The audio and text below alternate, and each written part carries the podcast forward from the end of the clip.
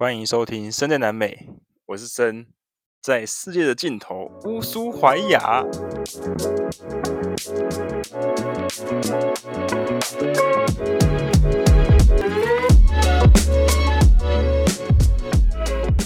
哟，各位，好啦，我知道在阿根廷已经有点久了，但是我跟大家说，且听且珍惜啊，好好珍惜，把握最后的机会。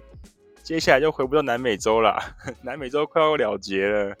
接下来就会听到啊，在美国，在台湾，啊，在澎湖，在垦丁，在日本，对啊，可能就再也听不到我在厄瓜多，我在哥伦比亚，我在阿根廷呢。近期应该不会啦，对啊。那我跟大家预告一下，在乌苏怀亚应该是最后一天了，最后的最后的最后一天，有很多故事想要分享啊。我本来今天在去镇上买纪念品的路上，在想要不要录音呢？然后最后决定算了，不录音好了。所以为什么现在会录音？为什么又反悔了呢？因为发生太多太多事情，真的是太多事情。那在那之前，我先跟大家分享一下我从下船之后的故事好了。我忘记上一次有没有录到我卖车的事情，但是我就姑且跟大家再前情提要一下。我的摩托车卖掉了嘛，所以我的最后的伙伴，我在南美洲最后的依靠，就是全南美洲最棒的一台摩托车，就这样被我脱手了。那我脱手给一个大哥嘛，他是一个玻利维亚人，那时候应该有讲过。我不知道会不会把车卖掉，那时候我有问他说：“你可以把车牌还给我吗？”后来他怎么讲？他就说：“好啊，五十块美金。”我当下想说：“干啊，我 我我靠！”不是这样吧？我刚给你你就马上翻脸了，然后我后来再密他，他也不回我，还是已读不回。我想说算了，我当时候心情其实我也想说要不要花五十块美金把车牌给买回来，但是这样太没有骨气了，你知道吗？我就刚卖掉，结果马上被反咬一口。算了算了算了，我就上南极船了。那他没有回我嘛？我当然也就没办法得到什么资讯。当我下船之后呢，我要去还我的装备，因为我装备有跟那个旅行社借。所以我在路上要走去还装备的时候呢，诶，突然在旅行社前一个转角，我看到一台蓝色的摩托车。我想说，诶，这有点眼熟哦。走进去一看，就是我的摩托车。我那台摩托车，我敢保证，我非常非常确定，在乌苏怀亚只有它这一台，甚至我甚至敢保证，在整个阿根廷，它应该是数一数二的，因为在阿根廷境内。没有完全一样的车款，这个型号是这里找不到的，没错。所以我看到我的摩托车，它就停在路边。我走进去一看，我发现，哎，车牌拿掉了。对，我就照个几张相，开心嘛。我就传给那个车主看，我说，哎，怎么车在这边？你有在骑吗？其实我当下的心情是蛮开心的，因为我就说嘛，我不希望我的车就是跟我分手之后，它被送去屠宰场屠宰，然后大切八块，再也无法上路。我的心愿很简单，就是当我今天在台湾有一天突然想到他的时候，我希望他现在是正在世界的某一个地方、某一个土地上继续骑行，继续载着某一个人，继续跟着某一个人一起旅行，然后一起完成梦想。这是我最大的心愿。所以，我当我看到他还在路上跑的时候，其实我真的是很感动。那我就传照片给那个我卖给的大叔。然后他看到之后，他也说：“哎，你在城市哦。”他就回我：“我说你卖掉了吗？”他说没有。然后呢，我继续往下走。我在圣马丁想说：“哎，我刚从南极回来，要从买几个南极的纪念品吧。”当我走到一半的时候，突然听到有一个声音：“哎，台湾 amigo。”我想说：“啊，啥会？”一台橘色的车从我正前方的十字路口转过来，摇下车窗，就是那一台你上。就是那一台我把车子搬上去的那一台四乘四，那摇下车窗的呢，正是跟我买车的大叔。他看到我，我们就握个手啊，然后很开心的彼此寒暄一下，对啊，我就跟他说：“哎、欸，啊，摩托车嘞，刚才不是在上面吗？啊，你怎么开车？不是你在骑吗？”他说他给他侄子骑了，所以代表说他是真的在骑，没有错。那我问他说：“那我的车牌你可以给我吗？我想带回台湾做纪念。”因为这可能是我唯一可以做纪念的一个方式了，对，除了照片之外嘛。然后他就说：“哦，车牌哦，跟那些文件在一起啊，所以可能没有办法。”那我想想，其实也是啊。如果他今天有出什么事啊，或者是他今天被临检，至少可以证明说，哎，这台车的序号，你看跟那个文件上是一样的，那跟这个车牌，跟这个该怎么讲，行照也都一样。当然，车牌跟行照都是我的名字，呵呵，但至少可以证明了说，哎，还有这些资料嘛，或许会比较安全一点，对吧？身为一个车主的话，应该是从这个角度出发嘛。但是其实让我很惊讶的是，他竟然没有换成他的车牌，他竟然就直接弄没有车牌的车在路上走。虽然说这种状况在乌苏怀来的路上大概有四成的机车是没有车牌的，尤其是那种仿赛有没有？他们那种赛车在路上乱飙的那种都没有车牌。对，所以警察也没有抓，交通局的也没有抓。我也想说，哎，怎么会这样？不是应该会就是 随时没收吗？不是跟我前面听到就是怎么不太一样？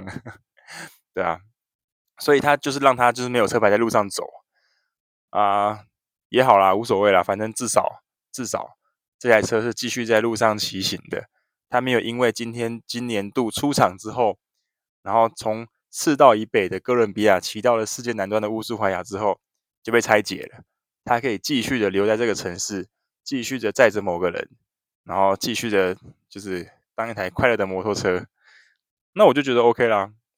啊！我就跟他说：“哎、记得啊，发照片给我。如果以后我想到他的时候，他说没问题，阿磊没问题，OK。”我想说：“哇，真的是，我一定会跟他要照片。”那我今天呢，就想说啊，在乌苏怀亚最后一天了，下午就把握时间，因为原本是晚上的飞机嘛，八点半的飞机，所以那时候想说：“哎、赶快把握时间，在下午三点的时候呢，去主要干道再买个纪念品。”因为我很想要买那个南极的胸针，这个感觉很有趣啊！就是你去南极之前，你在乌苏怀亚会只想要买乌苏怀亚的纪念品，甚至我那时候有寄几张明信片给朋友。我选了南极的跟乌苏怀亚的。我当时的想法想说，我应该要寄乌苏怀亚的，甚至我寄了一些南极的明信片给朋友，我有点不好意思，因为我跟他讲说，哎，我在世界尽头，结果我寄南极的。但是呢，当我从南极游回来之后，发现不对啊，我应该买南极的纪念品。然后现在怎么看都是乌苏怀亚，就觉得啊，好可惜哦，怎么没有南极的？因为你去过一趟，你会发现说，当你现在拿到那个纪念品，那个意义上已经完全不同了。因为你去过，你会睹物思情。当你看到这个东西的时候，以后你就会想到这趟旅程，这是非常非常珍贵的事情。就想说，一个没有来过南极的人，跟我去过南极的人，我们看到一张南极的明信片，那个带给你的感动。跟那个冲击是完全无可比拟的，大概这种感觉。所以我今天又去街上再买几个纪念品。重点是我今天在路上的时候呢，突然在一个转角，哎，又看到一台蓝色的车，那不是我的摩托车吗？又看到他被停在大街上面，不同的地方啦。但是想说，哇，怎么这么有缘呢？要离开这里，他还跟我道别。哎，我现在录到一半，我也鸡皮疙瘩，你知道吗？就是。真的要道别了，因为我带不回台湾嘛，然后我也脱手，我也卖给别人了。那卖给那个人，他真的有在骑车，他真的有在照顾他，不知道照顾的有没有跟我一样细心呢？但至少他有在用嘛。那有在用就是很好啊，就是这样就对啦。因为它本来就是作为一台摩托车，它不是一个展示品。那就算我带回台湾啦，第一要花很多运费，第二我是不能在路上骑的，因为那个牌照是完全不能用的。很多人觉得说这是一个纪念品，但对我来说啦。我觉得更重要的是，它能够继续在路上走，这比较重要。那还有一方面来说，就是不行啊，我家有正宫啊。你有发现吗？我前面都说它是全南美洲最棒的摩托车，为什么没有讲全世界呢？因为在台湾我有一台挡车，它是全台湾最棒的摩托车，可以理解了。对，就所以对我不是只有就是南美洲这台摩托车而已。我在台湾也是有我非常喜欢，然后就是爱不释手的摩托车啦，对啊，当然不可能把它带到南美洲骑嘛，所以这两个伙伴对我来说都很重要，但没有谁比谁好，但是就是在不同的领域，在不同的区域，对，各司其职，然后跟我一起创下美好的回忆，这样子，对，大概就是这种感觉。好，那我们就想说，哎，买完纪念品了嘛，那也跟车道别了，我们就回去。然后再买最后一次冰淇淋，发现那个冰淇淋好像涨价了，涨到一支一千块。哎，你要知道哦，三球三球冰淇淋加上巧克力脆片的饼干，我在最北部第一个遇到的城市是七百五十块，所以是三十五块台币。在这里一样哦，三球冰淇淋加上一个巧克力脆片的饼干，要一千一百块。你看它涨了几成，几乎就是快一半。对啊，所以我还是照吃啊。吃的是一种回忆啊，吃的是一种就是我不知道该怎么讲，就是算是一种打卡纪念的感觉了。因为当时我跟瑞在库斯科也是每天吃冰淇淋啊，我自己是蛮常吃冰淇淋的，不知道为什么。我觉得我不是喜欢吃冰淇淋整个味道那个口味，我反而是喜欢吃冰淇淋那时候的感觉。对，有点像在抽烟呐、啊。我没有抽过烟，但是我觉得可能会类类似这种感觉。大家可能不是喜欢烟，更喜欢的是在抽烟的时候那个心情跟那时候的感觉。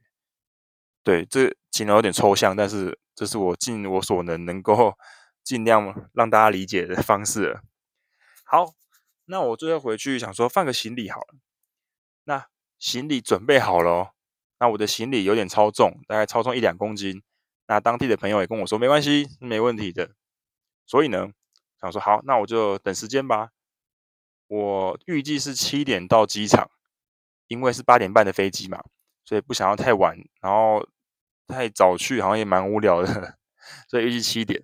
当我六点趴在床上的时候呢，突然那个民宿的老板跑过来跟我说：“哎、你要不要确认一下，就是你的班机啊？因为他女儿在下面看，没有看到你那班班机，哎，没有八点半的，你要确定哎。哇，问题来了，精彩了！我赶紧跳下床去楼下用电脑看。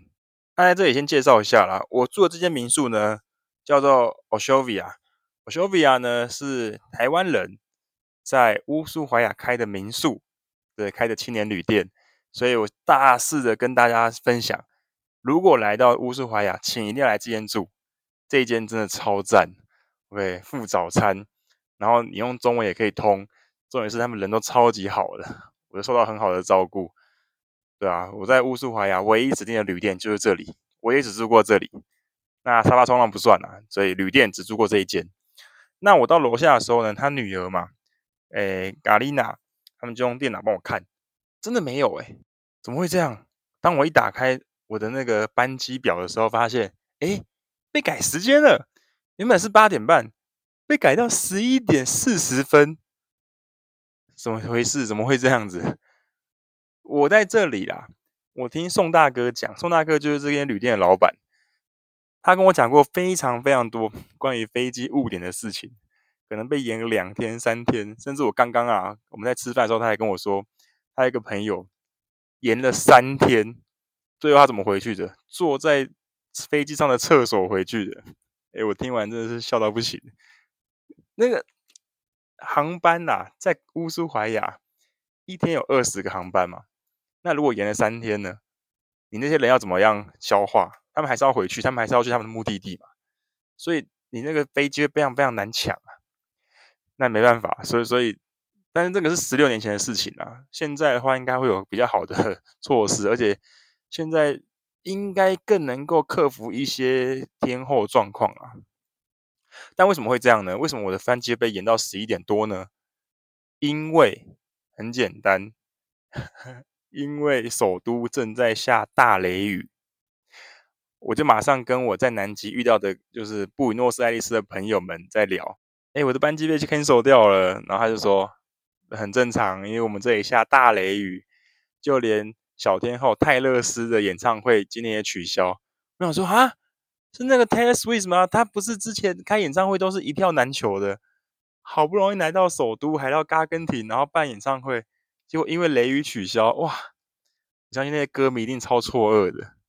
那我刚才看电视也有看到这个消息，想说哇，有个谁跟他比起来，我可能还好一点。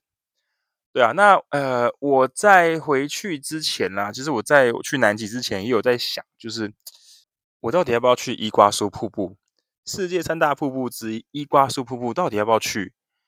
为什么会想这件事情呢？很简单，因为我基本上进入阿根廷从左边走嘛，路塔瓜莲达四十号公路从北走到南。好不容易回到首都了，那去首都最精彩的一个点之一就是伊瓜苏瀑布啊。可是为什么会犹豫呢？好，因为我的签证的问题。我的签证呢，我是从八月十七号进入的，所以我的签证是到什么时候过期？三个月嘛，十一月十五号。那我今天录音的时间呢，是十一月十号，所以其实非常赶。那我也问了延签的问题，我在南极船之前去米格纳斯用，去他们的移民局问了延签，我可以延长我的签证吗？他们说可以，但你要等十天之内再来，所以先去南极吧，没关系，我就安心的上船了。当我今天下船之后，我就还装备之前，我也去米格纳斯用再问一次，他们那边也一头雾水嘛。后来他们就问他们可能就是首都办公室的人，后来得到的答案是：抱歉，你不能延签，因为台湾不被承认是一个国家。OK，那中国跟台湾基本上啦。你们的国家的签证是比较特别的，所以你不能延签。你能做的方法就是你去其他国家，你可能去智利啊，去巴拉圭啊，去乌拉圭啊，在那边再重新办一次电子签证，重新缴一次两百块美金，然后再给你九十天。那我说怎么可能啊？怎么会是这种方式啊？那所以，所以我今天时间超赶，我下船时间是啊、呃、几号啊？八号。对啊，那我十五号过期，那我十号飞首都，那时候已经买好票了。如果我今天是十一号或十二号飞去伊瓜苏瀑布，然后十三、十四号回来，那海关看到说，哎，按你的签证怎么剩一天？我会怎么样？百分之百被刁难呢、甚至他可能不会让我上飞机，或是我可能就要强制就是出境，就很麻烦。对，所以我一直在思考这个问题。那我那时候其实也跟首都的朋友约好了，诶，我可能十号飞过去之后，十一、十二、六日他们有空可以来找我，我们可以一起去首都晃晃，去附近走走、喝茶、聊天这样子。所以其实我一直很犹豫说，说那我到底要怎么安排？我到底要去伊瓜苏瀑布呢？去这个我可能再也不会来阿根廷，再也不会来的地方了，还是呢，我就直接放弃，我就直接去首都，然后待个十天这样子？我超级犹豫。那顺水推舟之下，我现在的班机被改到十一点四十嘛，所以原本是凌晨十二点到达首都，八点半的话，那现在是十一点四十出发，所以变成半夜三点到达。那宋大哥就直接跟我说：“我跟你讲啦，你就直接买机票飞去伊瓜苏了啦。”那时候其实我在船上遇到一个中国大叔，他也这样子，他也是飞到。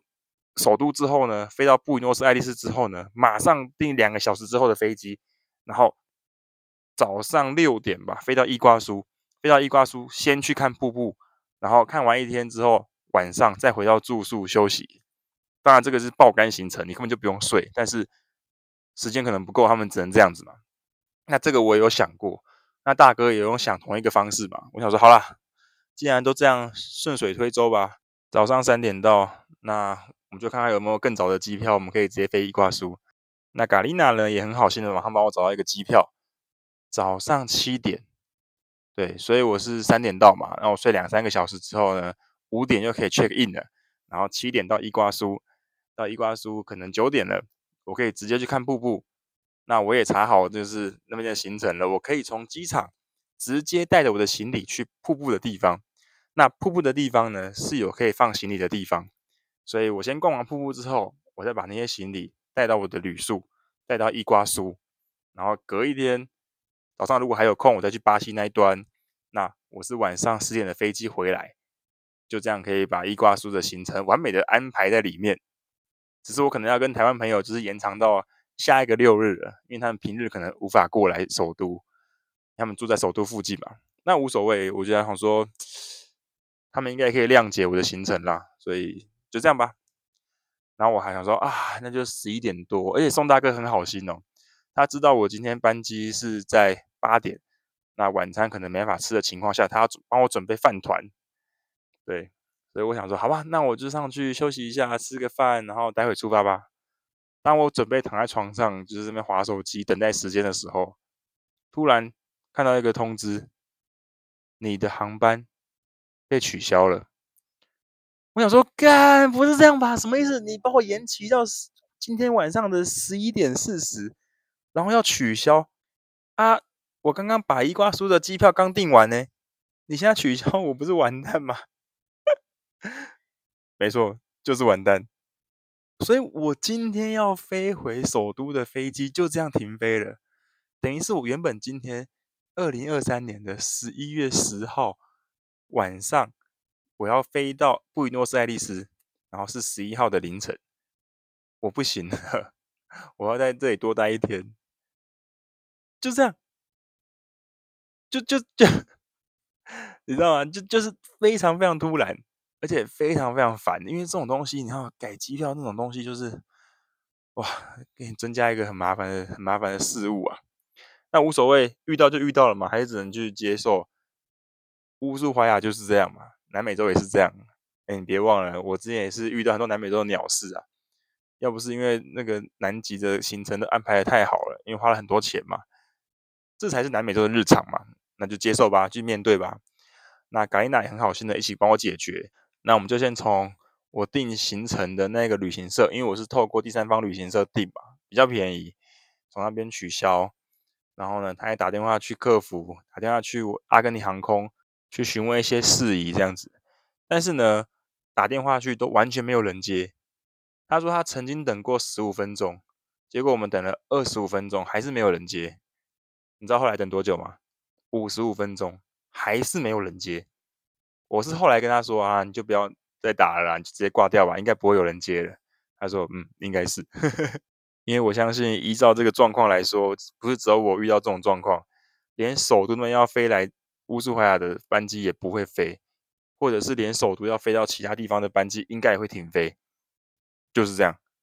对，所以像卡丽娜也跟我说嘛，他说，哎，我们有没有一个客人今天要来，结果因为班机被 delay 被取消了，不能来。那一班班机可能就是飞过来，然后我再飞过去的班机，对，所以他被改到明天了，懂吗？就是他飞来这边嘛，他到乌苏怀亚之后，然后我搭他那一班班机再飞回首都，对，所以我们都一起被延期了，所以我相信航空公司应该被打爆了，所以我们打了一个小时，还是没有人接电话。那我们首先呢，怎么办？我先跟大家在前情提要几件事情啊。关于阿根廷首都布宜诺斯艾利斯的机场有两个，一个是 AEP，一个是伊利伊，你就这样记。那伊利伊呢是在左下角，AEP 是在右上角，伊利伊是国际机场，AEP 则是国内线机场。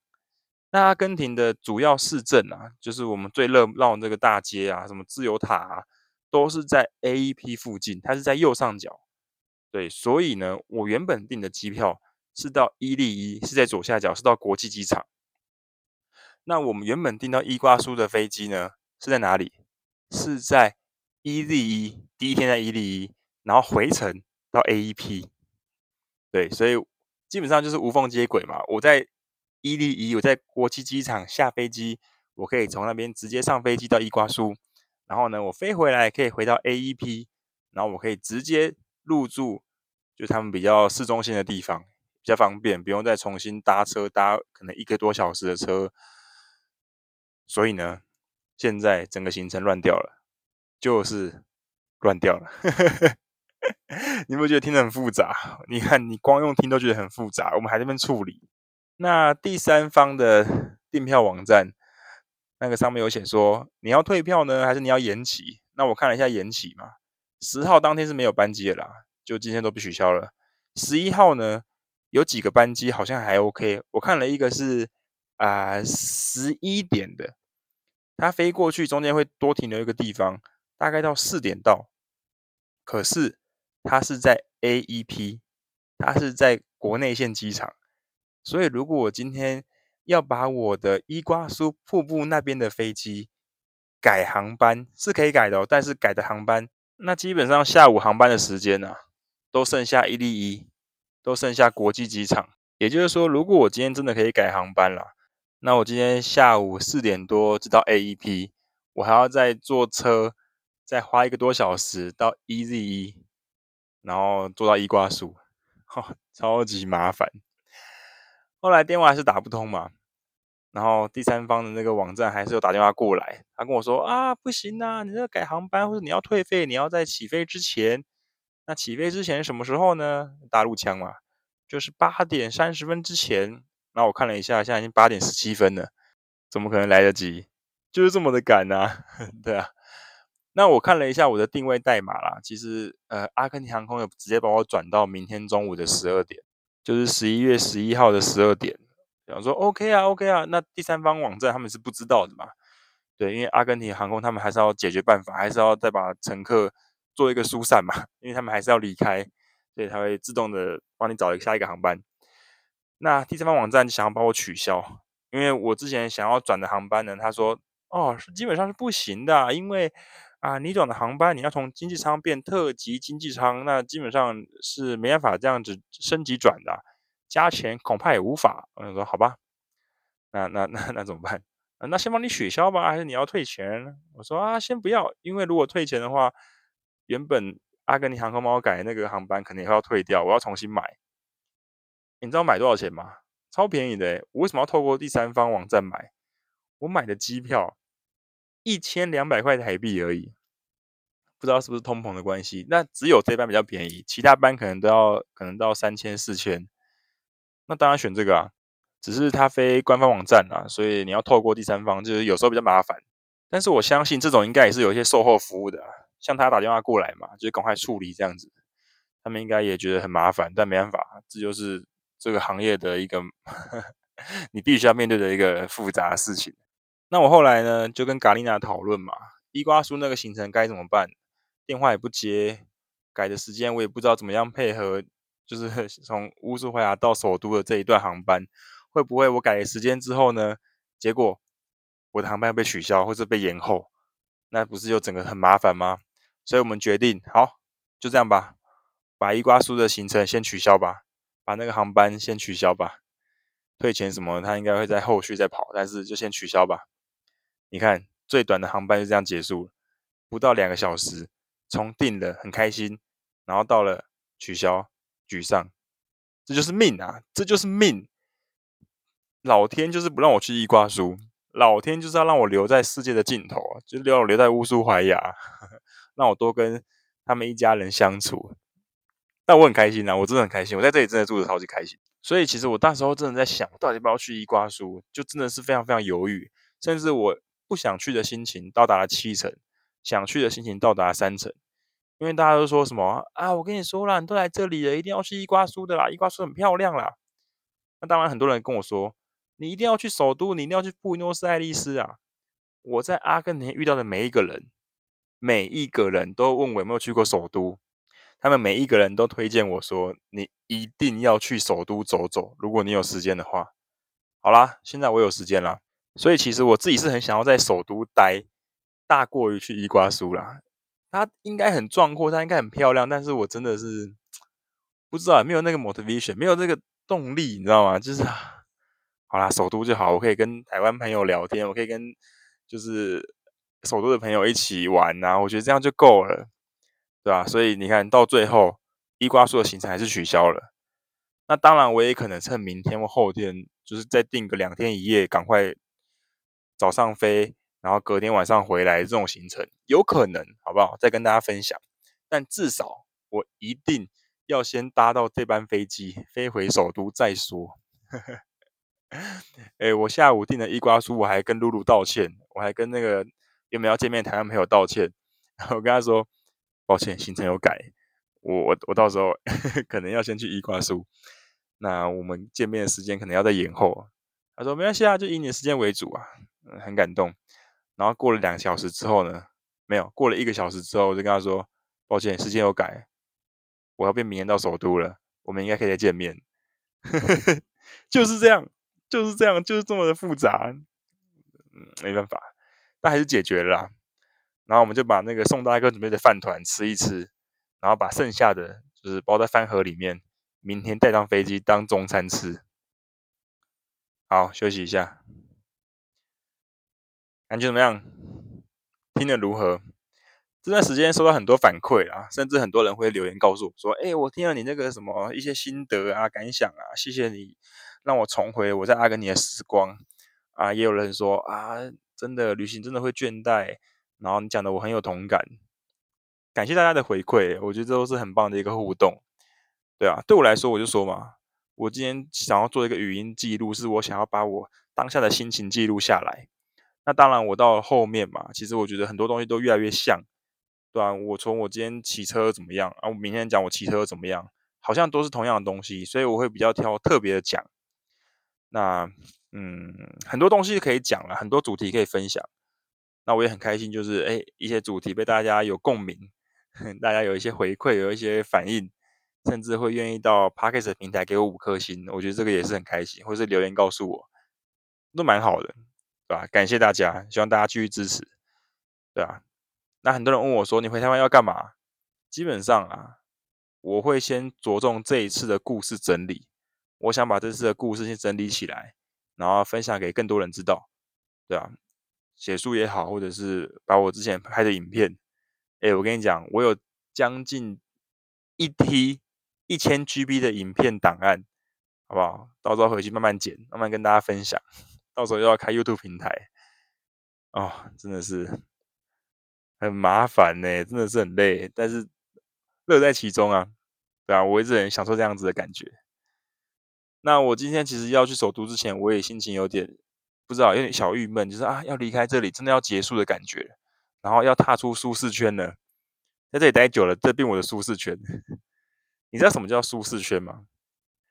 对我来说，我走过的路，过了一天就变舒适圈，所以我的舒适圈现在很大，从台湾延伸到整个南美洲都是我的舒适圈。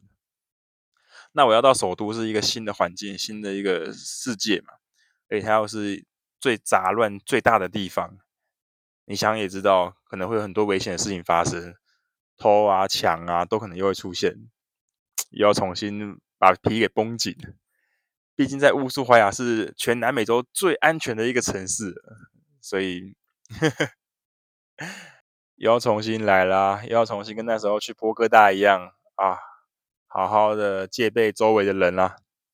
然后我也很庆幸，我是这个时候，我是二十九岁的时候做这件事情。对啊，呃，如果我今天换个角度，我今天是四十岁在做这件事情，那很多都不一样了。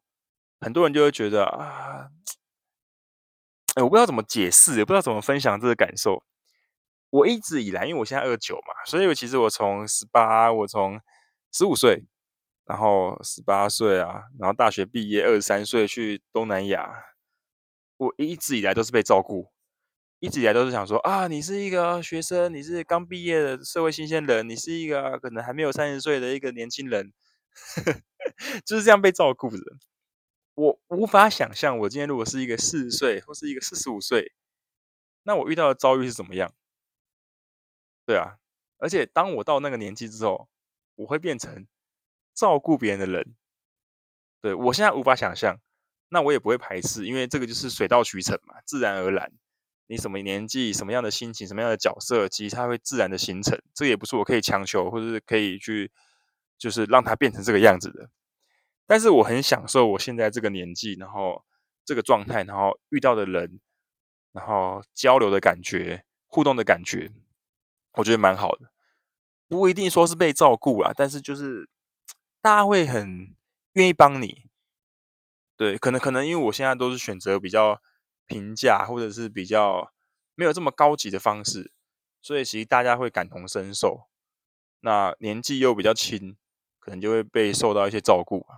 如果我今年纪大一点，第一，我可能不一定会住，就像像这么客难，对啊，就是可能 随便找一间旅店啊，然后骑车啊，然后随便找东西吃啊，吃坏肚子也没差这样子，然后几天没睡也没有什么样太大的影响。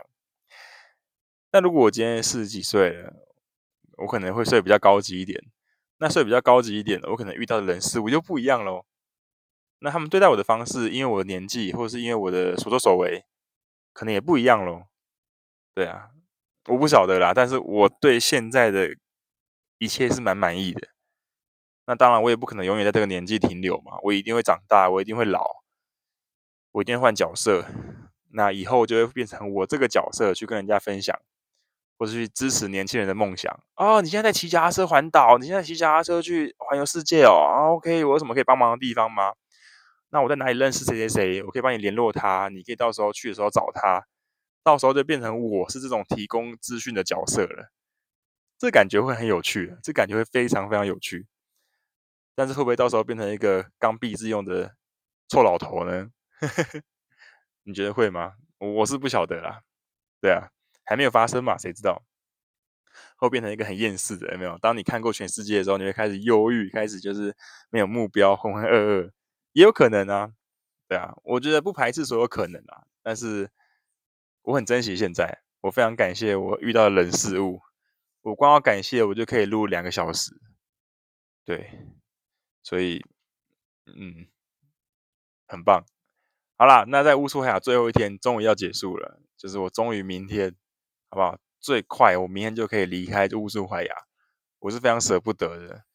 我还有跟大哥去爬山呢、那我还有跟当地人一起去，还记得吗？去独木舟。所以在这个城市，其实我是蛮享受的、啊，而且待的时间蛮久的，也蛮习惯的。重点是很安全，所以也是跟我车子分离的地方嘛，对啊，所以其实也是蛮有意义的。对我来说，南美洲会有几个忘不掉的城市，阿根廷好了啦。第一个就是马拉贵，我在拉斯维加斯跟 Dennis 他们的滑雪。那再来就是 Chatham 嘛，手机坏掉。再来就是嘎拉法特，修好手机。我如果没有在嘎拉法特把手机修好，我是不会有后面的南极的。我没有手机是绝对不会上传的，好吗？我不可能在没有任何可以记录眼前这种一辈子一定要来一次的地方，或者是那种天堂美景的地方，没有手机，不可能啊！对啊，那你们也看不到在乌苏怀亚完成就是纪念的那张照片，甚至我跟我车子的合照啊，可能也都没有。所以嘎拉发铁我也忘不掉，除了它的大冰川之外，再来就是我奇迹的找到我手机的零件，太夸张了。再来就是乌苏怀亚，对，因为这个地方我遇到了 Oshovia 嘛，这个民宿，这个很棒的民宿。那我也很认识的宋大哥，把车给卖掉，然后去了一趟南极，太多回忆了。当然还有很多城市啊！我现在每想到一个城市，我都可以想到我当时跟那些人相处的过程，还有那些画面，也忘不掉。对的，我是讲比较深刻啦，就是那几个是比较深刻的。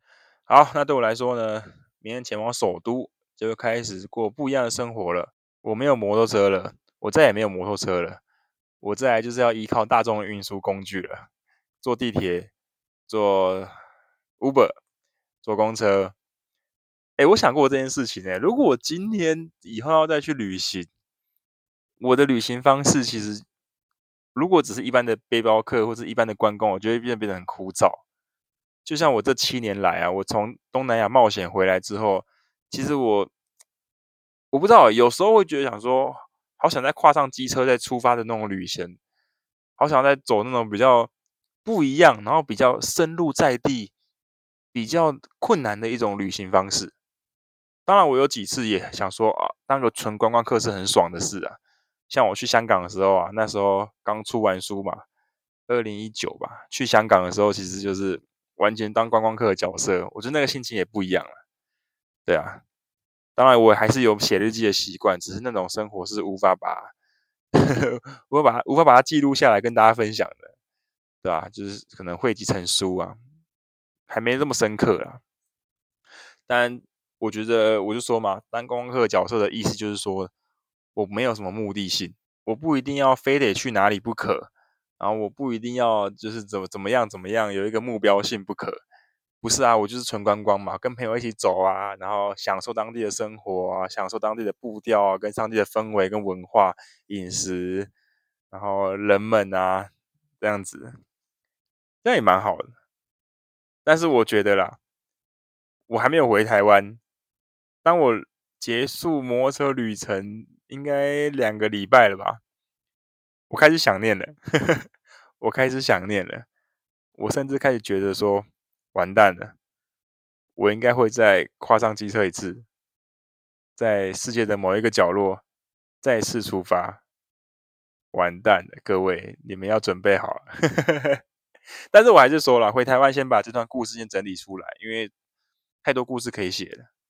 太多故事可以写，其实我啊、这也可以分享。呃，有很多台湾人，他其实是骑脚踏车环游世界。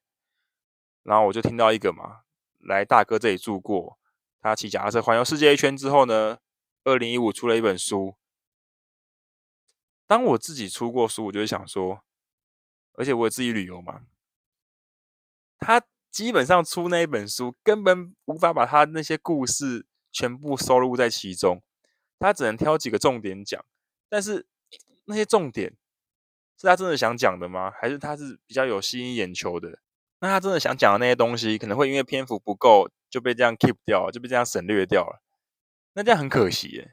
像我自己的旅程嘛，从哥伦比亚开始，这样一路走，走了半年，又去了南极。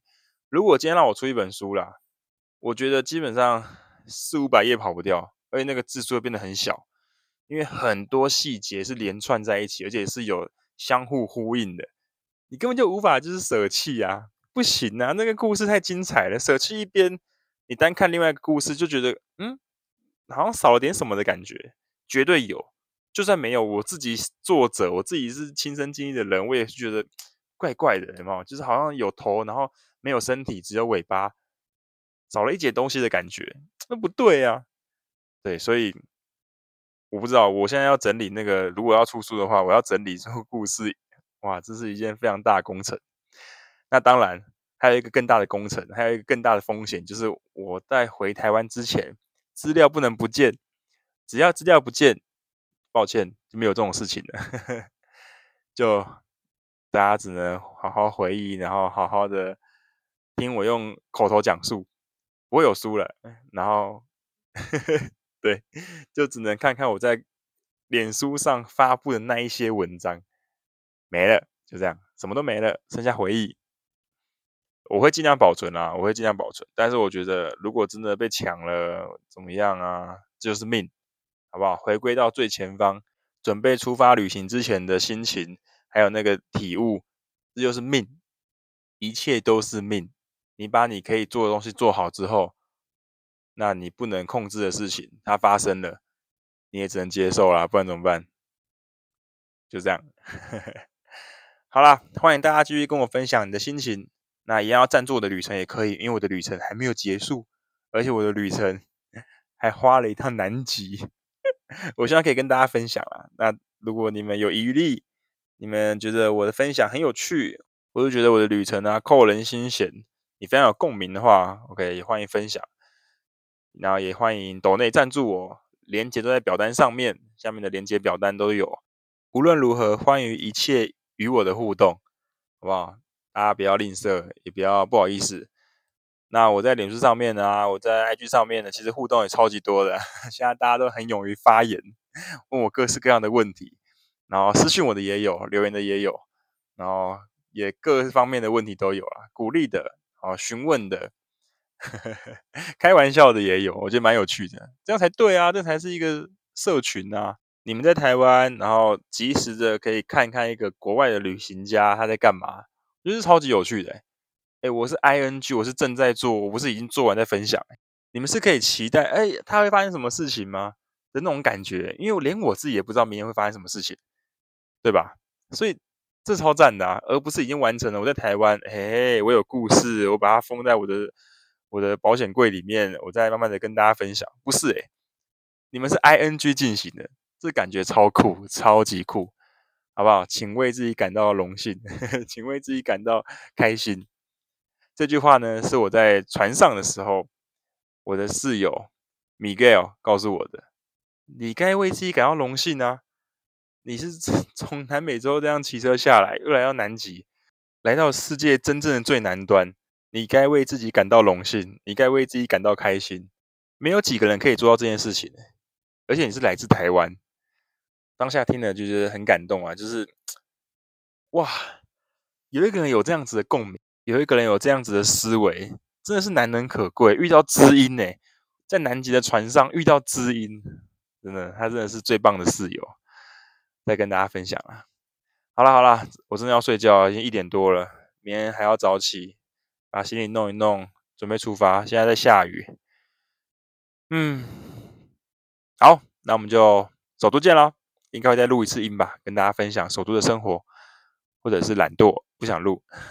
说不定待会我到机场又录音了，有可能啊，什么事都可能发生，好吧？这就是人生。